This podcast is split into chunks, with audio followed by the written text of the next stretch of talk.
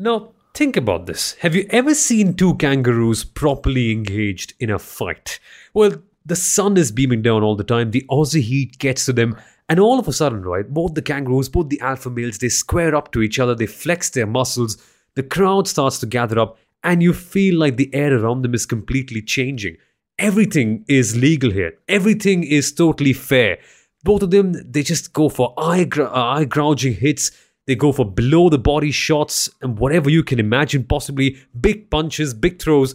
But think about this. Think about it if the kangaroos were actually not kangaroos, and well, if that makes any sense, if they were Formula One team principals. Think of it. If they were the two men with the most heated battle in all of Formula One right now, it's not Netflix and Max Verstappen, but think of it. What if they were Christian Horner and Toto Wolff? This year, their battle has been almost silly, literally, to be very honest with you, with the way they've been playing around and attacking each other, not literally, but on the microphone. And on this episode of the Inside Line F1 podcast and Pitch the Podium, we try to make sense of it. Well, whatever little we can, to be honest with you, and try to understand what this battle really is, how it'll go forward, and is Toto Wolff probably the most powerful man in all of Formula One? And do the hits even destabilize the other? All of this and more on this episode of the Inside Line F1 podcast and Pitch the Podium. Hello there, folks. Welcome back in. It's uh, it's not a race weekend. It's not a non-race weekend because the weekend has gone by. But we're in the build-up to the Saudi Arabian Grand Prix in Jeddah, and let's just cut to the chase. My name is Somil Arora. My name is Somil Arora. Wow, that was a brain fade, right? But brain fades are something that'll be what we are going to talk about quite a fair bit in this episode. And I'm joined by Kunal Shah, the former marketing head of the Force India F1 team, who's not someone used to brain fades very often. But let's be honest, Kunal, this is just a dog fight or, or a kangaroo fight or whatever fight you'd like to call.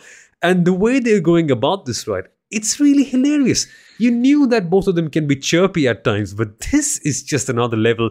What are some of the strangest accusations you've heard from them so far?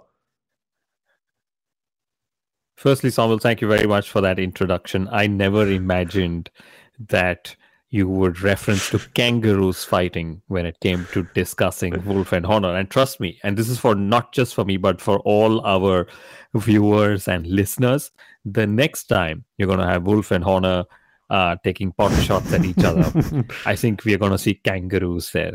And thanks to you, Samuel, for actually doing that. And yeah, I mean, you know, let's first address why are we doing you know this episode the Wolff and horner show so early into the season when i say so early as in you know there's still a double header remaining at the end of which we're going to have uh, the world champion decided. Could be at the start of it as well. We never no. know. We hope not.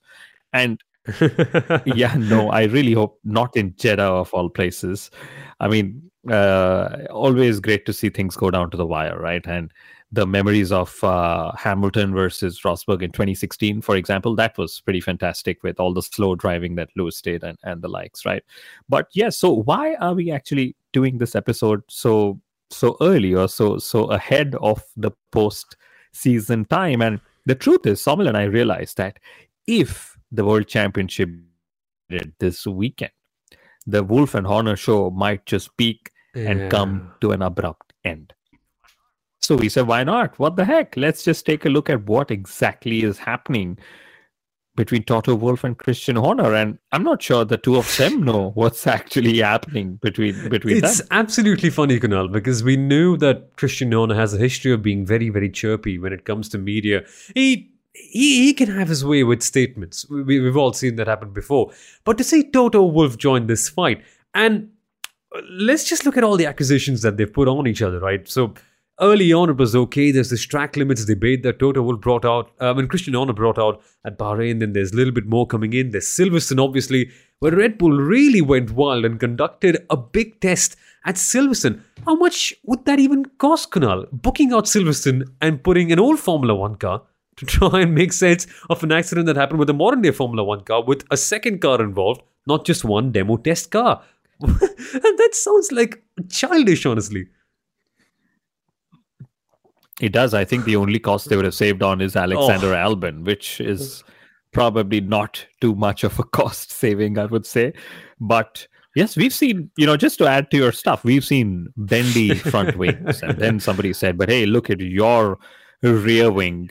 and and you know we've we've seen all the stuff about pit stops. I think to me that was the most disappointing one because that sort of slowed down the whole spectacle of pit stops, right? And then uh, I think the most confusing, the most wacky one, which I really hope gets addressed in 2022. And now I'm going to mix two two two episodes is this whole score lines thing about uh, Mercedes's yeah. rear wing and DRS and and stuff, which Christian Horner spoke about a couple of seasons, couple of uh, weekends ago. And you know, in 2022, there's this whole show and tell that'll happen on the Friday of a Grand Prix where people or where teams are supposed to tell the world at large what is the new parts yeah. on their car.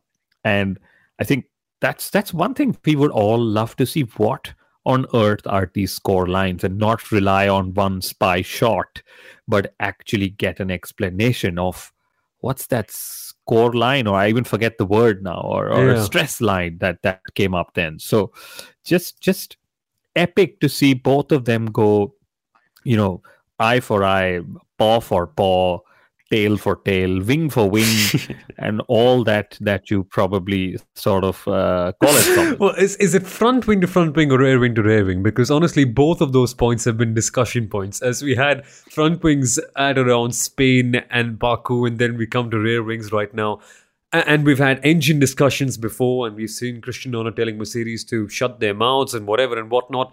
What part of the car is left, Kunal? What part of the part? What part of the car can they now discuss about, or what do you think could be next? Because really, they, have gone to every limit, and it, it makes me beg a question. When you were at Force India, obviously, uh, it's it's a bit of a more docile team that doesn't that didn't used to attract that much attention from its rivals in terms of those shots, but did it even destabilize you marginally? Or were you just cracking up in the office like, ha, losers, they're just trying to play on us?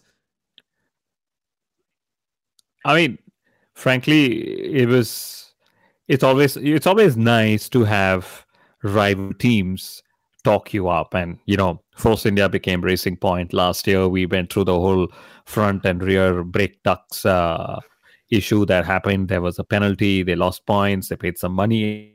Very flattering when rivals are going to look at you and, and do that. But, you know, not the kind of flattery you'd want if Christian Horner's, you know, every other day thinking, huh, what next can I say about Toto Wolff and Mercedes today? And, you know, as the season has progressed, you know, uh, he's gotten a little more crass with his mm-hmm. choice of words as as the title battle has become more and more uh, tight right he's he's used words where you know the the the editor would just go and say bleep bleep okay and then i thought all along that Toto Wolff would probably be uh, the one who'd hold back. But then Wolff, after the whole Lewis's DRS disqualification thing, he went and used used words which also would have come across as bleep bleep or broadcasters like you would have offered the disclaimer saying we apologize to our live viewers for whatever whatever was used this uh, session so it's it just shows you know you asked a question at the start of the episode Somil is Toto Wolff the most powerful man in Formula 1 right now I think yes and probably for two or three reasons first is uh, you know he's representing Mercedes he's a mm. shareholder their dominance being the second one you know I don't even know how much they've dominated apart from the fact that yes they have dominated a fair bit of the last decade, right? And then the well, okay, I know a lot of people will clar- clarify that they weren't dominating before 2014, but yes, last seven years, right? And then the third one, of course, being the whole political side of things. You know, Mercedes has uh, customer teams; they are able to control votes, they are able to influence teams, and Christian Horner is probably trying to do what is, you know, uh, is a very standard, uh, uh, you know, war technique. I'm sure you know uh, the words of Sun. Tzu. Yep. Is isn't that the famous Chinese? Uh, yeah, uh, you know, for for example, you know, they're realizing that they are putting Mercedes under a lot of pressure, which is obvious for its on track performances and all the battles. But it's also the off track stuff and simple things like I remember when Alexander Albon, and we spoke about him a few minutes ago, right? Uh, when he was in contention for the Williams F1 team seat, there was also Nick de Vries in contention. So it was again a Red Bull versus Mercedes battle for a Mercedes customer team seat, right? And everyone thought Wolff, Mercedes engines, Nick de Vries, very deserving driver, Formula E world champion, would get the seat. But hey, what happened? Red Bull pulled one out of the box. It's Alexander Albon who's in that seat, right? And one of the statements that Toto Wolff made at that time was, "We would want Alex to sever all ties with Red Bull Racing, uh, should he be the driver for Williams." Guess what Christian Horner said next? He said, Alex will be in consideration for a seat in 2023 if you know he sort of meets all the ranks and he will still have his ties ongoing with Red Bull even though he's a Williams driver. So somewhere at the core of all this is to break the whole Wolff Mercedes Hamilton trio of uh, you know it's like a race and championship winning machine and you won't leave a single stone unturned. And my last point, I know I've gone on for a couple of minutes now, is it's it's at least very glad to know, and maybe this is because Christian Horner is a Brit himself. He's not taking pot shots as Lewis Hamilton yet. he speaks about Lewis in absolute respect, which is how it should be. Even if you agree with his statistics and his racing, and even if you're completely anti Lewis Hamilton. But thankfully, Christian Horner has not yet taken pot shots and Lewis but Hamilton. Toto has. He actually called the Monza incident a tactical foul. And that was a very interesting way to look at it. And you forgot to mention one thing about Toto Wolff's power Kunal. You, really missed out on that one. I'm a bit disappointed. He, he can carry cars, machines, he can take bullets. He's a detonator. Of course, he can do that. He'll be back. But point is, it's really amazing, right? You mentioned about this and how the influence is changing a little bit. And for that matter, how Toto Wolff's influence does not quite extend to the driver market because we've often seen him struggle to put one of his drivers into a customer team, whereas Red Bull now with Alex Albon have proven that they can do something quite like that one. Well, it's it's very interesting to see how this dynamic between the two of them. It's like a big power struggle, isn't it? You knew that this would happen, but would you classify this as being really silly or something that's totally justified? Because F1 team principals have used these sort of tactics for years now. It's just that it's escalated to a whole new level in 2021 with the intensity being so high, with the title battle being so high. Well, as you mentioned earlier on, there's no guarantee that this could even continue next year. What are your thoughts on this? Well, you'll be surprised, but you know, if Mercedes and Red Bull have taken the title battle till such a late stage of the season. Could they be the ones playing catch yeah. up in 2022? The typical questions that you know everyone's going to ask, and you know, Red Bull were uh, were caught off guard in 2013, 2014 when you know they they won the championship in 13, but 14 they were way off the best uh, marks that you know they sort of would have liked to score in in Formula One. So, in my view, the Wolff and Horner show is as important to Formula yeah. One as is the Max Verstappen and Hamilton show and the Red Bull versus the Mercedes show.